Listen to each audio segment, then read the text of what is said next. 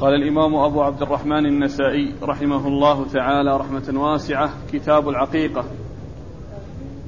قال أخبرنا أحمد بن سليمان قال حدثنا أبو نعيم قال حدثنا داود بن قيس عن عبد بن شعيب عن أبيه عن جده رضي الله تعالى عنه أنه قال: سئل رسول الله صلى الله عليه وآله وسلم عن العقيقة فقال: لا يحب الله عز وجل العقوق وكأنه كره الاسم. قال لرسول الله صلى الله عليه وآله وسلم: إنما نسألك إنما نسألك أحدنا يولد له. قال: من أحب أن ينسك عن ولده فلينسك عنه، عن الغلام شاتان مكافأتان وعن الجارية شاه. قال داود: سألت زيد بن أسلم عن المكافأتان قال: الشاتان المشبهتان تذبحان جميعا. بسم الله الرحمن الرحيم، الحمد لله رب العالمين، وصلى الله وسلم وبارك على عبده ورسوله نبينا محمد وعلى آله وأصحابه أجمعين، أما بعد. يقول النسائي رحمه الله: كتاب العقيقة.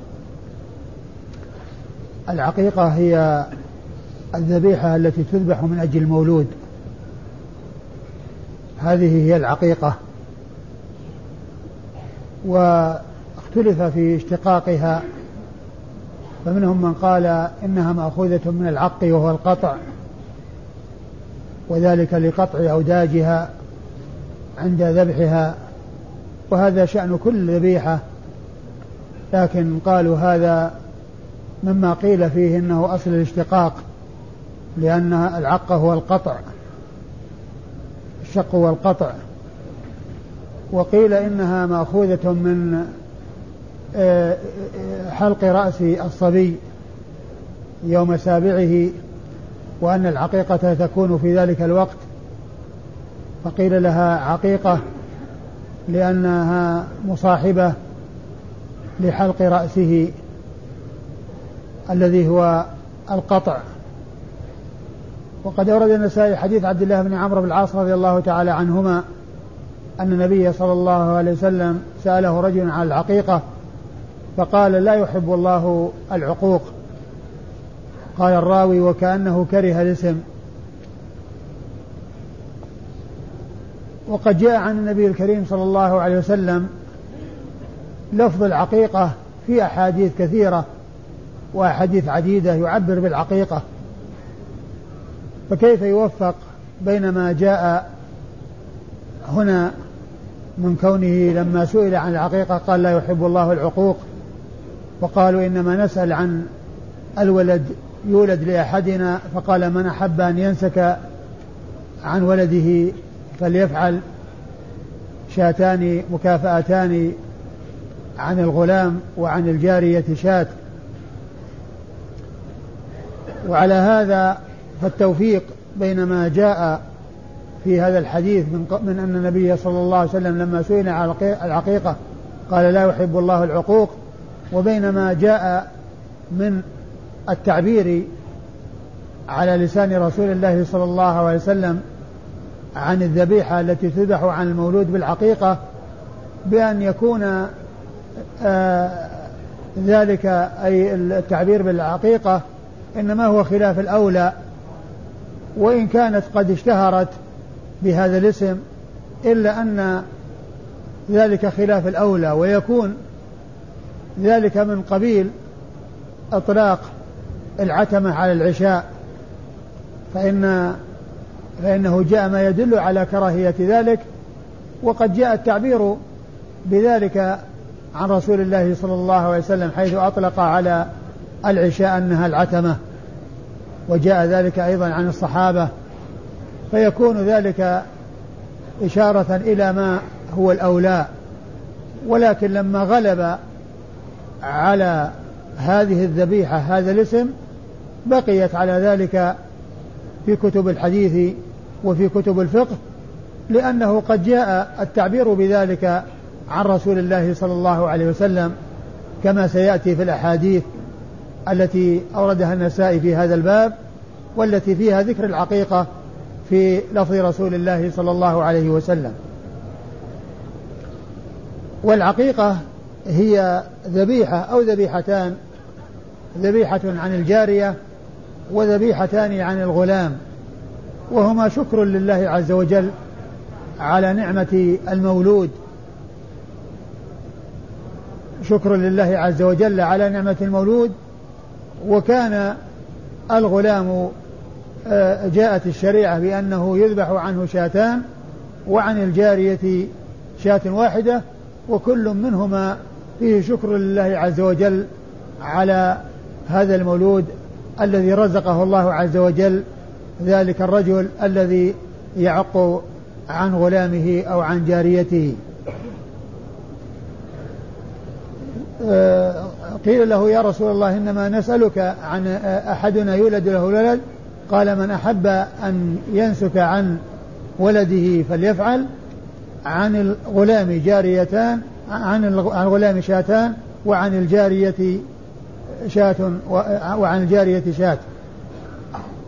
وهذا التفاوت الذي حصل بين الذكور والإناث من الأمور التي جاءت الشريعة في التفريق فيها بين الذكور والإناث، والأصل هو التساوي بين الذكور والإناث في الأحكام، ولا يفرق بين الذكور والإناث في الأحكام إلا إذا جاء شيء يدل على التفريق كما هنا، إلا إذا جاء شيء يدل على التفريق كما هنا فإن, هذا فإن هنا فيه التفريق بين الجاري والغلام بأن يذبح عن الغلام شاتان وعن الجارية شاة واحدة، وإلا فإن الأصل هو أن الأحكام يستوي فيها الرجال والنساء. وإذا جاء شيء يدل على أن هذا الحكم للرجال دون النساء أو للنساء دون الرجال فإنه يصار إلى الدليل الذي يفرق بين الرجال والنساء، كهذا الحديث الذي معنا حيث جعل العقيقة عن الغلام شاتين وعن الجارية شاة واحدة. وقد ذكر ابن القيم أن الشريعة أنه جاء في خمسة مواضع أن الأنثى على النصف من الذكر، الأنثى على النصف من الذكر في خمسة مواضع: في العقيقة شاتان عن الغلام وشاة عن الجارية، الأنثى على النصف من الذكر.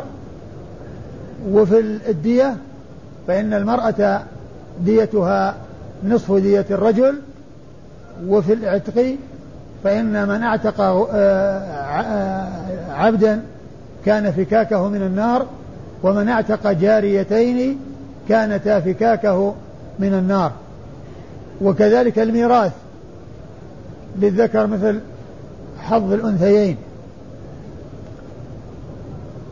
والموضع الخامس والشهادة، الشهادة المرأة على النصف أو على النصف من الرجل، حيث يأتي أن امرأتين تقومان مقام رجل واحد في الشهادة، وهذا في بعض المواضع، أي في بعض المواضع التي تتطلب الشهادة.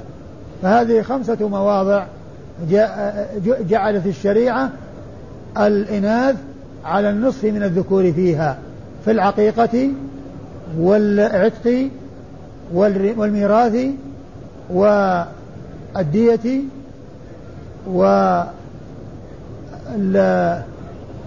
والشهادة. هذه الخمسة النساء على النصف من الرجال، كما أنه جاء نصوص تبين أن الرجال لهم أحكام والنساء لهم أحكام، ليس لكن ليست على التنصيف، لكن ليست على التنصيف كهذه المواضع الخمسة، مثل كونه يغسل من بول الغلام وينضح من بول الجارية، وكون المرأة عندما يصلى عليها يقف الإمام عند وسطها وعند رأس الرجل. يعني هذه أمور فرقت فيها الشريعة بين الذكور والإناث، وهذه المواضع الخمسة التي العقيقة واحدة منها جعلت الشريعة النساء على النصف من الرجال. تعيد المثل. عن عبد الله بن عمرو قال: سئل رسول الله صلى الله عليه وآله وسلم عن العقيقة فقال: لا يحب الله عز وجل العقوق، وكأنه كره الاسم.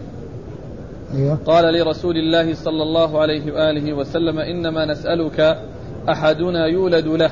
قال: من أحب أن ينسك عن ولده فلينسك عنه. عن الغلام شاتان مكافأتان وعن الجارية شاه. عن الغلام شاتان مكافأتان يعني متشابهتان متماثلتان، آه وعن الجارية شاة واحدة. والإسناد قال داود سألت زيد بن أسلم عن المكافأتان قال الشاتان المشبهتان تذبحان جميعا. ثم ذكر عن زيد بن أسلم يعني تفسير المكافأتان وهما الشاتان المشبهتان يعني يشبه بعضهما بعضا آه تذبحان جميعا. نعم. قال أخبرنا أحمد بن سليمان. أحمد بن سليمان الرهاوي ثقة أخرج حديثه النسائي وحده. عن أبي نعيم. عن أبي نعيم الفضل بن دكين الكوفي ثقة أخرج له أصحاب الكتب الستة وهو مشهور بكنيته أبو نعيم. عن داود بن قيس. عن داود بن قيس وهو ثقة أخرج له البخاري تعليقا ومسلم وأصحاب السنن. ذاك أخرج له البخاري تعليقا ومسلم وأصحاب السنن الأربعة. عن عمرو بن شعيب. عن عمرو بن شعيب ابن محمد ابن عبد الله بن عمرو بن العاص وهو صدوق أخرج حديثه البخاري في جزء القراءة وأصحاب السنن الأربعة. عن أبيه شعيب بن محمد وهو صدوق أيضا أخرج حديثه البخاري في الأدب المفرد وجزء القراءة وأصحاب السنن الأربعة. والمراد ب عن جده عبد الله بن عمرو بن العاص رضي الله تعالى عنه وهو أحد العبادلة الأربعة من أصحاب النبي صلى الله عليه وسلم، صحابي ابن صحابي، وحديثه أخرجه أصحاب الكتب الستة. والمراد بالجد هو عبد الله بن عمرو الذي هو جد شعيب الذي هو جد شعيب وليس الجد الأول لعمر لأنه يكون لأنه محمد ومحمد آه آه تكون روايته مرسلة فيكون منقطعة. وقد قال الحافظ بن حجر عن عند ذكر شعيب أنه صح سماعه من جده عبد الله آه عبد الله بن عمرو بن العاص. وعلى هذا فيكون ما جاء في الأسانيد عن عمرو بن شعيب عن أبيه عن جده المراجب بالجد عبد الله بن عمرو بن العاص ويكون متصلا ولا انقطاع فيه. قال أخبرنا الحسين بن حريث قال حدثنا الفضل عن الحسين بن واقد عن عبد الله بن بريدة عن أبيه رضي الله عنه أن رسول الله صلى الله عليه وآله وسلم عق عن الحسن والحسين. ثم أورد النسائي حديث بريدة بن الحصيب الأسلمي رضي الله عنه أن النبي صلى الله عليه وسلم عق عن الحسن والحسين عق عن الحسن والحسين. وجاء في بعض الأحاديث كما سيأتي عن كل غلام عن كل منهما شاتين شاتين أو كبشين كبشين، يعني أن أن الذي فعله الرسول صلى الله عليه وسلم مطابق لما قاله صلى الله عليه وسلم من أن الغلام يكون عنه يعق عنه جاري شاتان يعق عنه شاتان.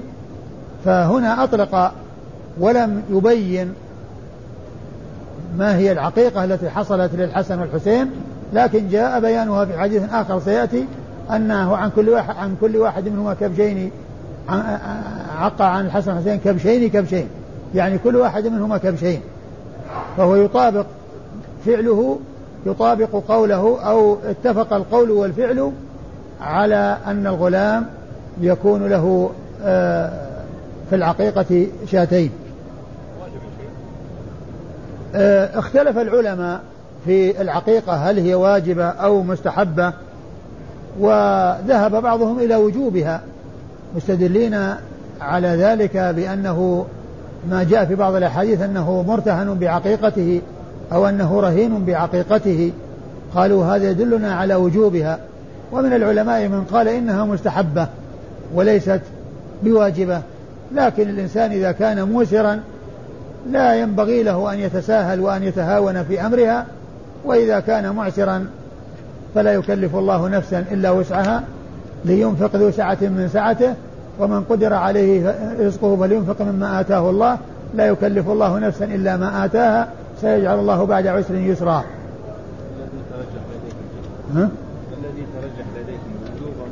والله كما قلت يعني ال ال الإنسان القادر لا ينبغي له أن يتهاون بشأنها. ثم أيضا الحديث يدل على أنه يعني يمكن أن يعق غير الوالد عن المولود، والنبي صلى الله عليه وسلم يعتبر والدا، لكن ال ال ال ال ال ال ال ال الأب الذي هو أبو الذي هو أبو الولد هو علي بن أبي طالب رضي الله عنه، لكن الذي عقه هو الرسول صلى الله عليه وسلم وهو أبوه أبو أمه، فهو يدل على أنه لو قام بهذه المهمة غير الوالد فإن ذلك سائغ، وإن كان ال- الذي فعله الرسول صلى الله عليه وسلم هو والد، إلا أنه يعني آه ال- ال- ال- الذي يتعين عليه والذي يكون مسؤول عن آه العقيقة هو الوالد، أبو, أبو, أبو ال- الولد الذي يعق عنه. لكن لما عق الرسول صلى الله عليه وسلم عن الحسن والحسين دل على أنه يمكن أن يقوم بهذه المهمة غير الوالد، والنبي صلى الله عليه وسلم والد، وقد قال عن الحسن إن ابني هذا سيد وسيصلح الله به بين فئتين عظيمتين من المسلمين. نعم. قال أخبرنا الحسين بن حريث. الحسين بن حريث المروزي ثقة، أخرج حديث أصحاب الكتب الستة إلا ابن ماجه. عن الفضل عن الفضل بن موسى المروزي وهو ثقة، أخرج له أصحاب الكتب الستة. عن الحسين بن واقد عن الحسين بن واقد المروزي وهو ثقة، أخرج ثقة له أوهام، أخرج حديثه البخاري تعليقا ومسلم وأصحاب السنن. البخاري تعليقا ومسلم وأصحاب السنن الأربعة. عن عبد الله بن بريدة والمروزي أيضا وهو ثقة، أخرج له أصحاب الكتب الستة. عن بريدة ابن الحصيب الأسلمي صاحب رسول الله صلى الله عليه وسلم، وحديثه أخرجه أصحاب الكتب الستة. قال العقيقة عن الغلام.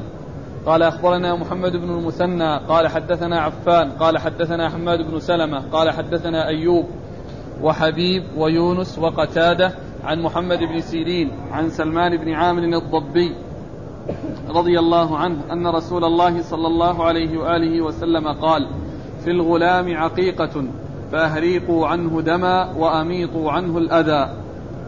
ثم ورد النسائي هذه الترجمة وهي العقيقة عن العقيقة عن غلام. نعم. العقيقة عن الغلام يعني إثبات العقيقة عن الغلام، وأنه يعق عن الغلام ويذبح عن الغلام، والمقصود الإثبات. وأما المقدار فيعني سيأتي في حديث آخر وأنه شاتان، وقد مر في الحديث السابق أنه شاتان وعن الجارية شات، لكن النسائي رحمه الله كعادته يأتي بالتراجم ويأتي بالأحاديث من طرق ليستدل على كل ترجمة، فيأتي مثلا لإثبات العقيقة عن الغلام ولإثبات العقيقة عن الجارية ولمقدار العقيقة عن الغلام، ويأتي بالحديث أو بأحاديث من طرق مختلفة ليستدل بها على كل موضوع يترجم له. أورد النسائي حديث سلمان بن سلمان بن عامر الضبي رضي الله تعالى عنه أن النبي صلى الله عليه وسلم قال في الغلام في الغلام نعم في الغلام عقيقة أيوه فأهريقوا عنه دما وأميطوا عنه الأذى. في الغلام عقيقة فأهريقوا عنه دما وأميطوا عنه الأذى. في الغلام عقيقة يعني أنه يلزم في الغلام عقيقة أو على الغلام عقيقة كما جاء في بعض الروايات، وهنا أطلق العقيقة ولم يبينها بأنها شاتين لأنها شاتان، لكن جاء بيانها في بعض الأحاديث. وقد استدل بعض أهل العلم لأن العقيقة تكون واحدة للجارية وللغلام، ويستدل بإطلاق أو بما جاء من الإطلاق في بعض الأحاديث كهذا الحديث، لكن الحديث الذي جاء يبين أن الغلام يعق عنه شاتان هو الذي يعول عليه في بيان المقدار، لأن الحديث لأن بعض الأحاديث أطلقت ولم تقيد، وبعض الأحاديث فصلت وبينت. فمثل هذا الحديث الذي معنا ذكر العقيقة ولم يبينها، وبعض الأحاديث الأخرى بينت أنها تكون شاتين عن غلام وأنها شات واحدة عن الجارية. فأهرقوا عنه دما أي الذي هو العقيقة وأميطوا عنه الأذى، يعني بأن يحلق رأسه. نعم. قال أخبرنا محمد بن المثنى. محمد المثنى هو أبو موسى الزمن العنزي ثقة، أخرجه أصحاب كتب الستة، بل هو شيخ لأصحاب كتب الستة. عن عفان. عن عفان بن مسلم الصفار وهو ثقة، أخرجه أصحاب كتب الستة. عن حماد بن سلمة. حماد بن سلمة بن دينار وهو ثقة، وهو ثقة أخرج له البخاري تعليقا ومسلم وأصحاب السنن الأربعة. عن أيوب. عن أيوب بن أبي تميمة السختياني ثقة، أخرج له أصحاب كتب الستة. وحبيب. وحبيب بن الشهيد وهو ثقة، أخرج له أصحاب كتب الستة. ويونس. ويونس بن عبيد وهو ثقة، أخرج له أصحاب كتب الستة.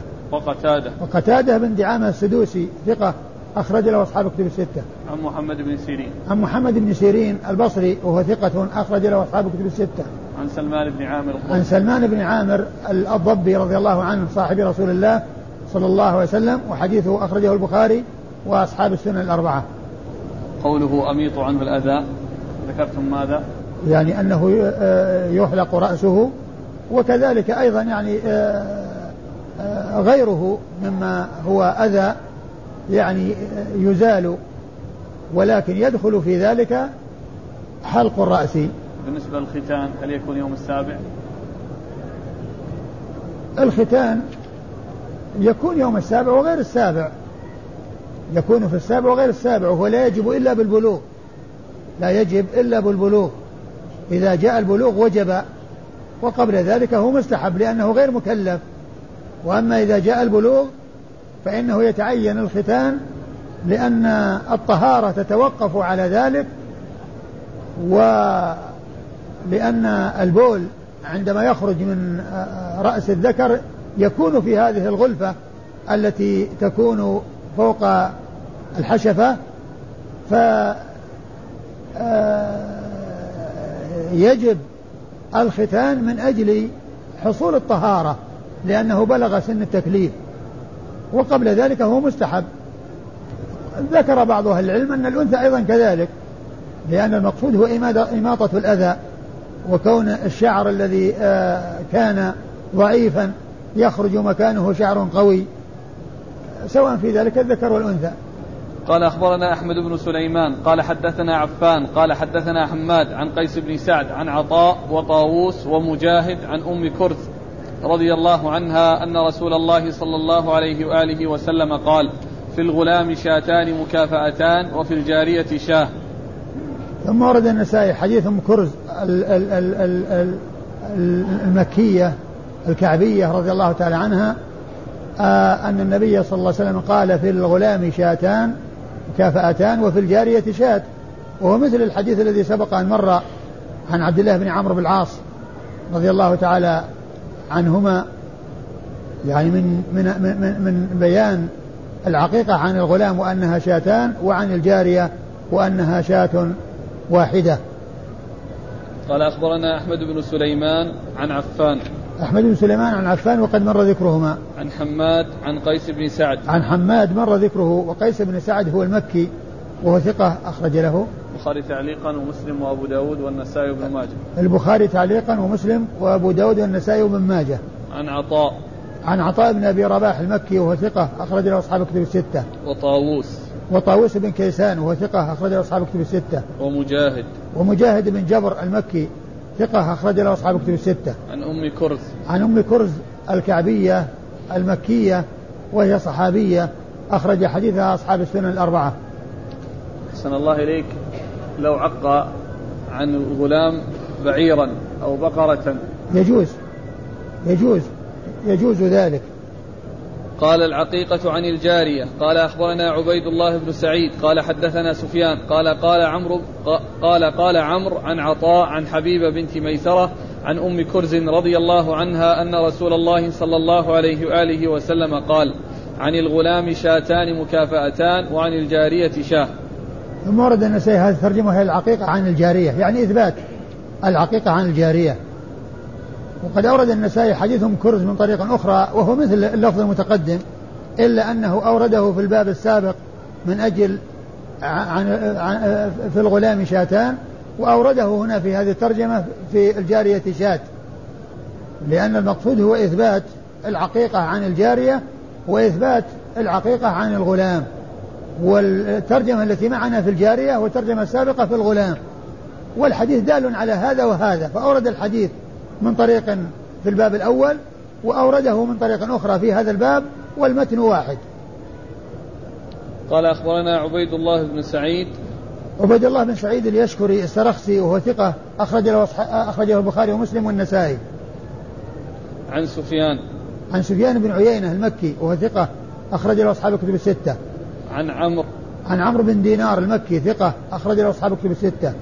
عن عطاء عن عطاء بن أبي رباح المكي ثقة، أخرجه أصحاب الكتب الستة. عن حبيبة بنت ميسرة عن حبيبة بنت ميسرة وهي مقبولة، أخرج حديثها حديث الترمذي والنسائي أبو داود والنسائي أبو داود والنسائي. عن أم كرز عن أم كرز وقد مر ذكرها. يا شيخ، بالنسبة العقيقة بالبقرة أو الإبل هل تكفي مثل الهدي عن سبعة؟ لا، ما تكفي عن سبعة، وإنما يعق عن الشخص بدنة أو بقرة. وبعض أهل العلم قال ذلك، لكن ال ال ال الأظهر هو أنه لا يعني يشترك، يعني لا يشترك فيه، لأنه يعني كل يذبح عنه، يعني فليست مثل الأضحية فيها اشتراك لأنه ما ورد فيها شيء، وأما يعني الأضحية ورد فيها الاشتراك في الإبل والبقر، وأما وكذلك الهدي، وأما العقيقة ما جاء فيها. فإذا إذا ذبح بدل الشاتين يعني بدنة أو بقرة فهي أكمل يعني وأنفع يعني لل يعني للفقراء وللأطعام يعني منها، فهو يعني اتيان بما هو أكمل وأفضل من حيث كثرة اللحم وكثرة الإنفاق منه وبذله وإعطائه. نعم. ولو أقل من الشاة يا شيخ. ها؟ ولو أقل من الشاة. كيف أقل من الشاة؟ دجاجة وأرقى. ها؟ أقل من الشاة مثل دجاجة وإذا. لا لا، ما يذبح دجاج. الدجاج لا يذبح لا في عقيقة ولا في أضحية ولا في هدي، ما في إلا ذبح من بهيمة الأنعام من بهيمة الأنعام. قوله الشاة يدخل الماعز. نعم نعم، الشاة الشاة يعني تطلق على على على على الضأن والمعز والذكور والإناث، كلها يقال لها شاة، كلها يقال لها شاة. بمناسبة ذكر سفيان بن عيينة أحسن الله إليك، راجعنا إسناد تقدم البارحة. أيوة. نص المزي في تحفة الأشراف إنه الثوري. على أنه الثوري. نعم. إيه. إذا غير يعني غير الأول يعني. أي نعم. إيه. إذا يعني يذكر يعني في الإسناد أنه الثوري الذي الذي روى عنه عبد الرحمن بن مهدي الذي روى عنه عبد الرحمن بن مهدي وروى عنه النسائي بواسطتين، الثوري بدل ابن عيينة. وفي الإسناد الذي بعده الربيع بن سليمان عن شعيب بن الليث بمراجعة ترجمة الربيع وترجمة شعيب. م. هو الربيع بن سليمان بن عبد الجبار المرادي صاحب الشافعي صاحب الشافعي أيوة. وليس الثاني لأنه لا يروي عنه، ليس من تلاميذ شعيب ليس من تلاميذ شعيب أبدا، ومراجعة ترجمة شعيب. طيب. كذلك أيضا أيضا ينص على أنه المرادي وليس الجيزي. الإخوة يسألون يقولون كم كم سن البقرة والبعير إذا كان يعقل؟ الذي يبدو أنه مثل مثل الأضاحي مثل الأضاحي والهدايا، يعني يجزي في العقيقة ما يجزي في الأضحية. ومن المعلوم أن الذي يجزي في الأضحية يعني ما بلغ ستة أشهر من الضأن، وما بلغ سنة من المعز، وما بلغ سنتين من البقر، وما بلغ خمس سنوات من الإبل. الثني يعني الجذع من الضأن والثني من غيره، الجذع من الضأن والثني من غير الضأن، يعني سواء كان معزا أو بقرا أو إبلا. والثني من الإبل ما تم له خمس سنوات، ومن البقر ما تم له سنتان، ومن المعز ما تم له سنة.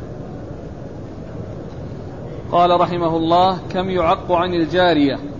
قال: أخبرنا قتيبة قال حدثنا سفيان عن عبيد الله هو ابن أبي يزيد عن سباع بن ثابت عن أم كرز رضي الله عنها أنها قالت: أتيت النبي صلى الله عليه وآله وسلم بالحديبية أسأله عن لحوم الهدي فسمعته يقول: على الغلام شاتان وعلى الجارية شاه. ثم ورد النسائي: لا يضركم لا يضركم ذكرانا كن أم إناثا. ثم ورد النسائي آه هذه الترجمة وهي كم يعق عن الجارية، يعني الترجمة السابقة إثبات العقيقة عن الجارية، وهنا بيان مقدار العقيقة عن الجارية. والحديث حديث أم كرز الذي جاء هنا وهنا، الذي جاء هنا وهنا وجاء هنا من طريق وجاء هنا من طريق، وفي بعضها مختصر وفي بعضها أكمل كهذه الطريقة الثانية. فالمقصود أنه أو أنه عقد ترجمة للعقيقة عن الجارية إثبات العقيقة عن الجارية، وكم يعق عن الجارية وهو بيان المقدار، يعني بعد أن أثبتت العقيقة ما مقدارها شات. أورد الحديث من طريق في الباب الأول، وأورد الحديث من طريق ثاني في هذا الباب، وفيه أن الجارية يعق عنها شات ثم وعن الغلام شاتين. ثم قال: لا يضركم ذكرانا كن أم إناثا، يعني الذبائح اللي تذبحونها سواء كان ذكرانا أو إناثا، ما هو يعني معناه تكون أنثى أو تكون ذكر، بل يمكن أن تكون كلها ذكران وأن تكون كلها إناث، وبعضها ذكران وبعضها إناث، كما يكون بالنسبة للغلام شاتين يعني يعني آه تكون ذكرانا أو تكون إناثا، أو واحدة أنثى أو واحدة ذكر، كل ذلك سائر. لا يضركم كن ذكرانا أو إناثا. نعم. صلى الله عليك، ما يشكل عليه مكافأتان؟ مكافأتان يعني كما هو معلوم، يعني في السن وفي ال ال ال الشبه، ما هو يعني يعني من ناحية لأن ال قوله لا ذكران أو إناثا يشمل ما إذا كنا كلهن ذكورا أو كلهن إناثا أو بعضها ذكور وبعضها إناث. قال: أخبرنا قتيبة قتيبة بن سعيد بن جميل بن طريف البغلاني ثقة، أخرج له أصحاب كتب الستة. عن سفيان عن عبيد الله ابن أبي يزيد. سفيان هو هو ابن عيينة وقد مر ذكره. عبيد الله بن أبي يزيد ثقة، أخرج له أصحاب كتب الستة. عن سباع بن ثابت. عن سباع بن ثابت قيل له صحبة، وقيل إنه من ثقات التابعين، وقد أخرج حديثه أصحاب السنن. وقد أخرج حديثه أصحاب السنن الأربعة. عن أم كرز. عن أم كرز وقد مر ذكرها.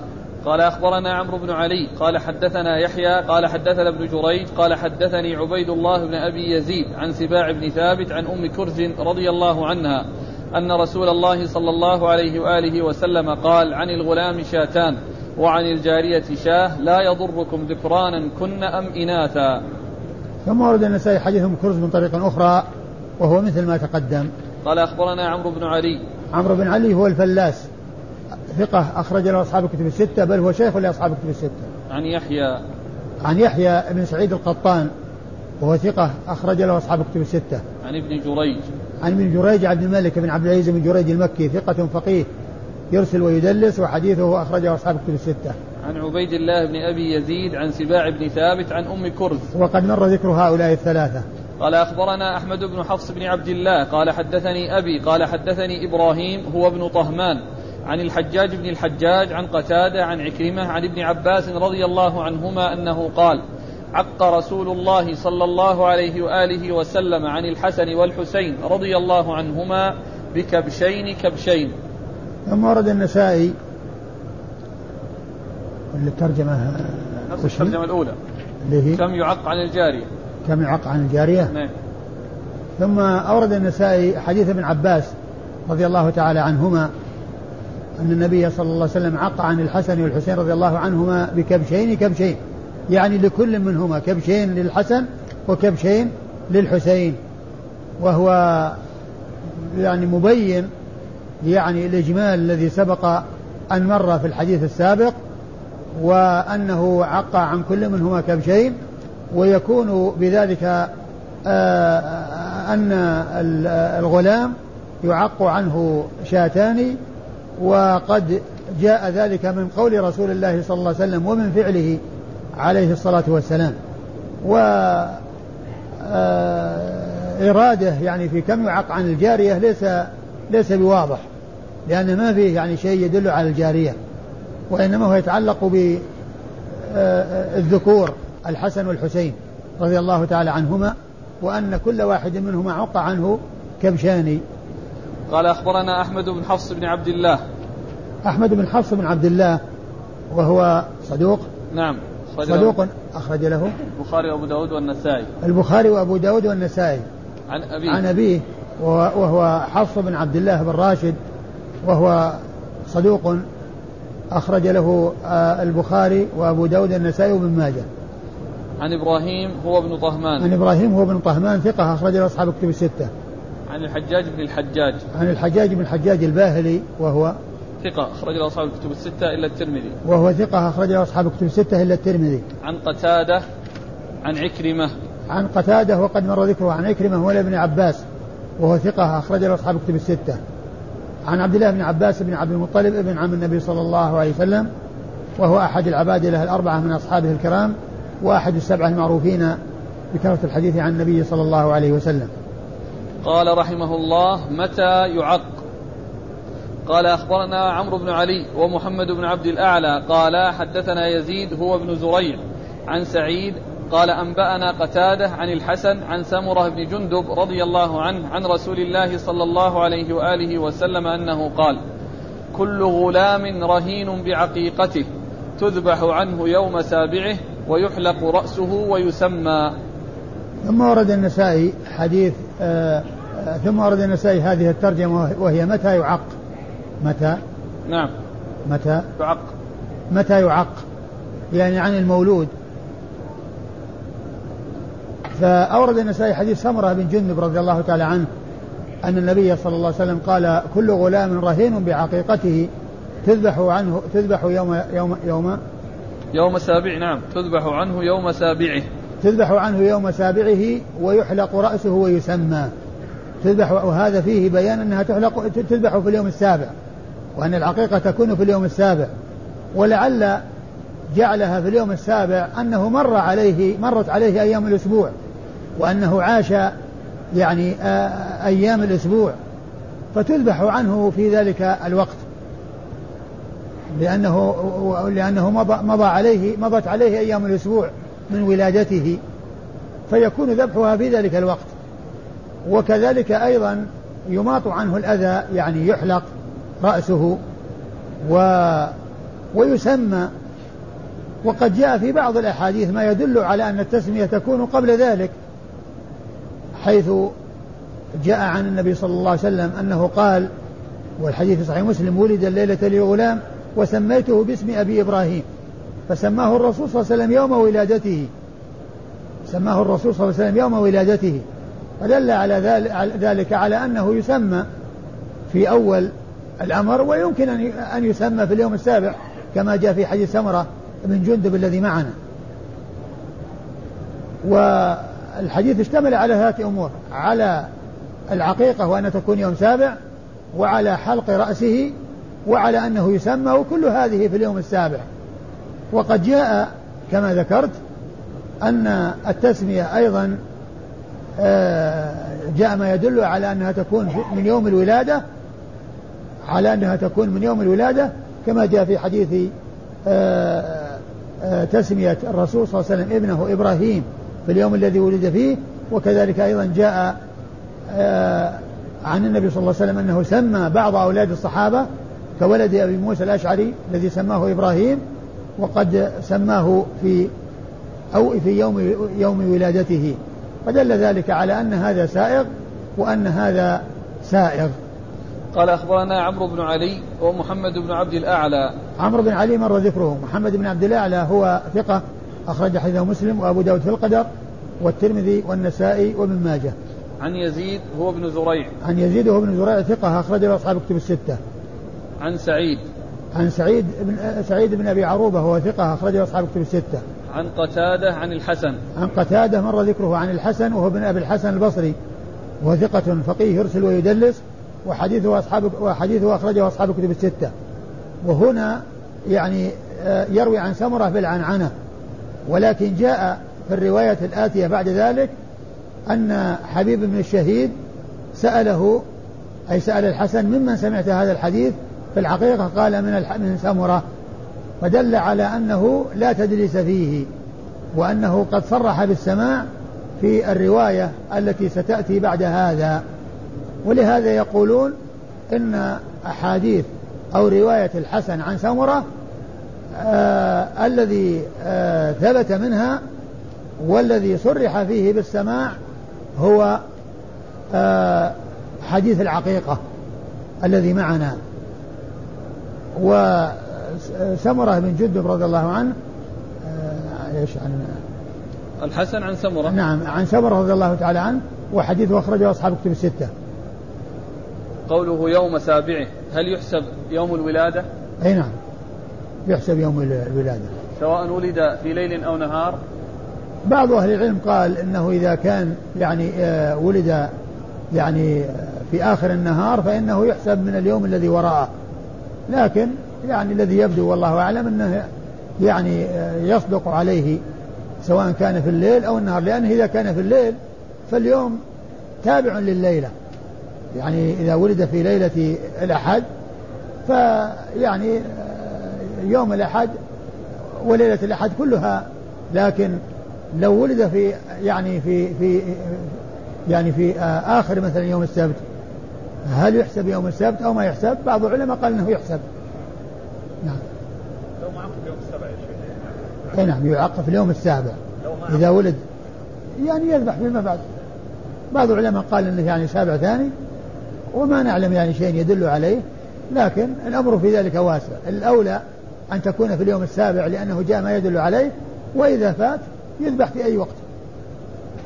توفي المولود قبل يوم سابعه، بعض أهل العلم قال أنه لا يعق عنه، ولكن لو عق عنه لكان أولى، لأنه مما قيل في بعض في في تفسير رهين بعقيقته، يعني جاء عن الإمام أحمد وغيره أنه يعني أن أن أنه لا يشفع لوالده إلا إذا عق عنه، لا يشفع عن والده أو لا تحصل الشفاعة من والده إلا إذا عق عنه، إذا أحسن إليه أحسن، حصل منه الإحسان، فالأولى أن يعق عنه ولو مات قبل اليوم السابع. وما تقولون في السقط؟ السقط كذلك أيضا، يعني إذا عق عنه لا شك أنه أولى. قال أخبرنا هارون بن عبد الله قال حدثنا قريش بن أنس عن حبيب بن الشهيد قال قال لي محمد بن سيرين سل الحسن ممن سمع حديثه في العقيقة، فسألته عن ذلك فقال سمعته من سمرة.